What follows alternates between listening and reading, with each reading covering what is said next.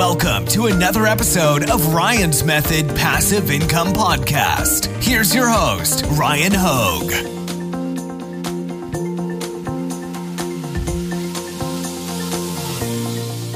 Hey guys, I wanted to share an article about Etsy. Etsy is in a little bit of trouble, or at least their share price is in a little bit of trouble since Citron Research basically called them out for lacking transparency when it comes to Etsy's policy about selling counterfeit goods on their platform. Now, this article has quite a few tidbits of uh, you know knowledge that I think is useful to us sellers that are going to be on Etsy for the foreseeable future. You guys know it's a great place to sell print on demand, but there's a lot of people like selling fake goods, drop shipping stuff from Alibaba. You know, every e-commerce marketplace has this going on. It is what it is, but they basically got called out for not doing enough to combat it and it is being reflected in their share price. I'm going to show all of this to you in a second, so let's get to it. So, the article I'm referencing is on Glossy. I will link to it in the description in case you want to follow along. So, it's titled As Etsy Faces Counterfeit Allegations, Sellers Band Together to Fight for Change. It was published on February 23rd, and it opens up with Etsy's shares fell last week when it was accused by the research firm Citron of being a haven for counterfeit goods. Now, look at what happened to their stock price since February 23rd. That is right here, all right? That is right there, that giant red bar. Uh, and since then, it has fallen quite substantially. Uh, it looks like it dropped as much as 45% on that news. So, Citron Research definitely uh, got Etsy uh, pretty well if they were shorting them. Anyways, I always said I wanted to short Etsy, and I can't believe I missed the opportunity there. Granted, I had the the reason why it fell in front of me the whole time and just forgot about this article. All right, let's check this out though. Citron focused on its criticism, uh, focused its criticism on the impact of these counterfeit sales on the brands the products copy. But there's other contingent harm when marketplaces harbor counterfeit goods, other sellers. So they're saying it's hurting the handmade sellers, but it's also hurting sellers of genuine, um, you know, high end goods. For instance, like we know if you've ever looked at Etsy and gone looking for like fake Gucci, fake, you know, name that high end fashion brand, you can find it. Also, you know, as you'll see here, they've got the Alibaba drop shipping. I mentioned this in a previous video not too long ago. So, According to the Indie Sellers Guild, a nonprofit organization made up of nearly 3,000 independent sellers on platforms like Etsy and Amazon, the presence of counterfeit and mass produced goods on Etsy poisons the well for legitimate handmade goods on the platform. Etsy is meant to be a place where consumers can buy handcrafted goods from individual creators, said Maddie Boyd, a member of ISG's member elected board of directors, but they said it's obvious that there aren't there are many sellers relisting items from Alibaba and other e-commerce sites claiming they're handmade. Yeah, I mean, Etsy, I think, used to be a good platform, but I really think that ended when they opened the doors to print on demand. And I'm not knocking print on demand. You guys know I love it. I just feel like that was the vibe I got about Etsy as a platform. As soon as the doors were open and it was okay for print on demand sellers, I felt like they kind of were deviating from what made Etsy Etsy. Let me know your thoughts in the comments, though. So, this can be seen in dozens of identical product listings by different sellers on Etsy, many of which use the same product imagery. So, they just pull it straight off of Alibaba. You can see someone's listing this. Uh, refillable jet torch lighter um, for $15.99. Someone else is selling it for $11.38, and they're all just drop shipping it from Alibaba right here. So, quote, it puts legitimate sellers at an unfair disadvantage against the ones who just sell something from Alibaba at a huge markup, Boyd said. And it puts buyers in a tough position where they don't know who to trust when they're looking for legitimately handmade goods. And that's another great uh, point is that from the buyer perspective, not just the seller's they have no clue who to trust if Etsy's not doing something about this. The criticism from sellers could undo Etsy's reputation as a place where consumers can shop small. In the company's earnings report on Wednesday, when it reported 4, 4 billion in revenue, Etsy noted strong performance on Small Business Saturday and Giving Tuesday. Now, granted, this article was published in February, guys, so keep that in mind. It's not it's not a new thing.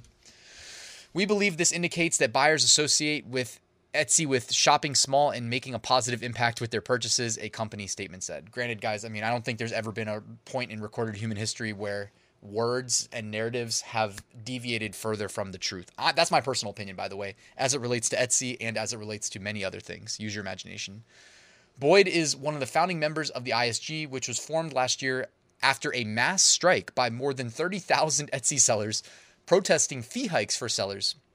After the strike won some small but significant concessions from Etsy, the ISG was formed to continue fighting for more favorable terms for sellers over time, Boyd said. Because sellers on an open marketplace like Etsy are not a unified workforce, unionization in the traditional sense is impossible. Instead, the ISG is the community's sellers uh, of sellers' best attempt at forming a unified front through which they can advocate for sellers and negotiate with the platform companies. Sellers, by the way, must not be going well. And that's not me knocking their attempt to. I, I respect their attempts, but like, dude, Amazon fees keep going up, Etsy fees keep going up. You know, inflation keeps going up. Central bankers, thank you as well. Got to throw you guys a shout out there too. Basically, everybody's against the small business. A spokesperson for Etsy told Glossy that the company will be releasing a transparency report in the coming weeks explaining how it has invested in fighting counterfeits on the site. Quote, since 2018, we've quadrupled our investments in the trust and safety of our marketplace. In 2022 alone, we put 50 million towards these efforts. Now stop for two seconds, guys. How did what did that manifest in the form of? Does anybody have any clue? Am I the only one that's lost here? Please let me know in the comments. Like, they put $50 million towards those efforts. Has anybody noticed any difference other than like increased incorrect flagging of some of your listings as uh, being like infringing on a trademark that it wasn't actually infringing on? You know what I mean? Like, has anybody, do you have any clue? Did I miss something? 50 million in 2022 alone? The spokesperson said, uh, "We added sophist- quote We added sophisticated tools to help automatically detect problematic listings, and we have dedicated teams that work to remove infringing items.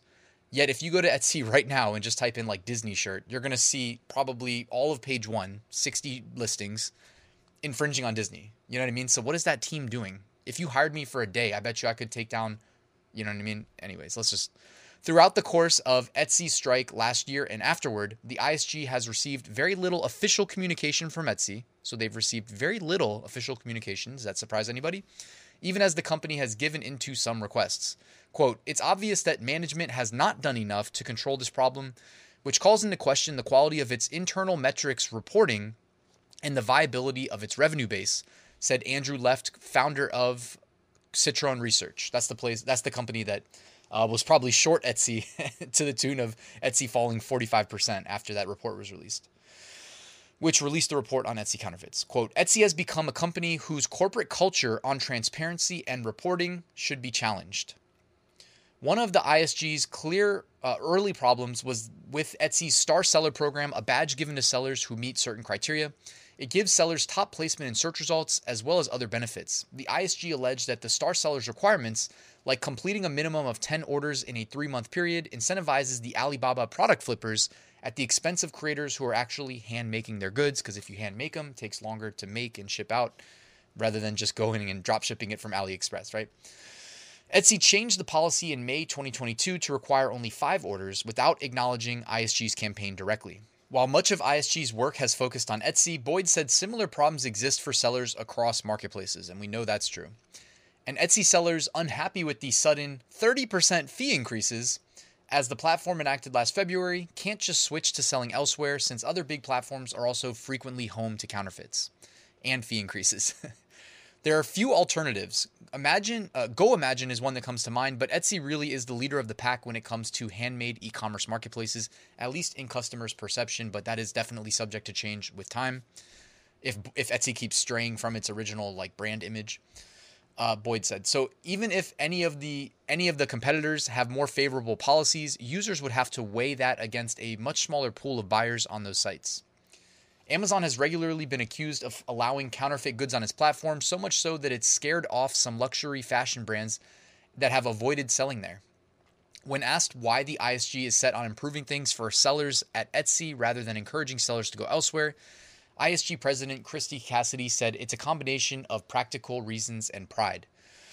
Quote, We can't lose the income Etsy brings, even as that income keeps shrinking, but it's also the knowledge that Etsy has this huge buyer base because of us, Cassidy said. We built Etsy by making awesome stuff, being awesome to do business with, and promoting the heck out of it back when it did have amazing terms before the Wall Street takeover of 2017, which, by the way, if you try to click that link, it's behind a paywall, but I was actually reading it in the source code and I love the title right there, the Wall Street Takeover. It doesn't need to be called anything else. I mean, the first sentence in that article uh, pretty much describes the Wall Street takeover.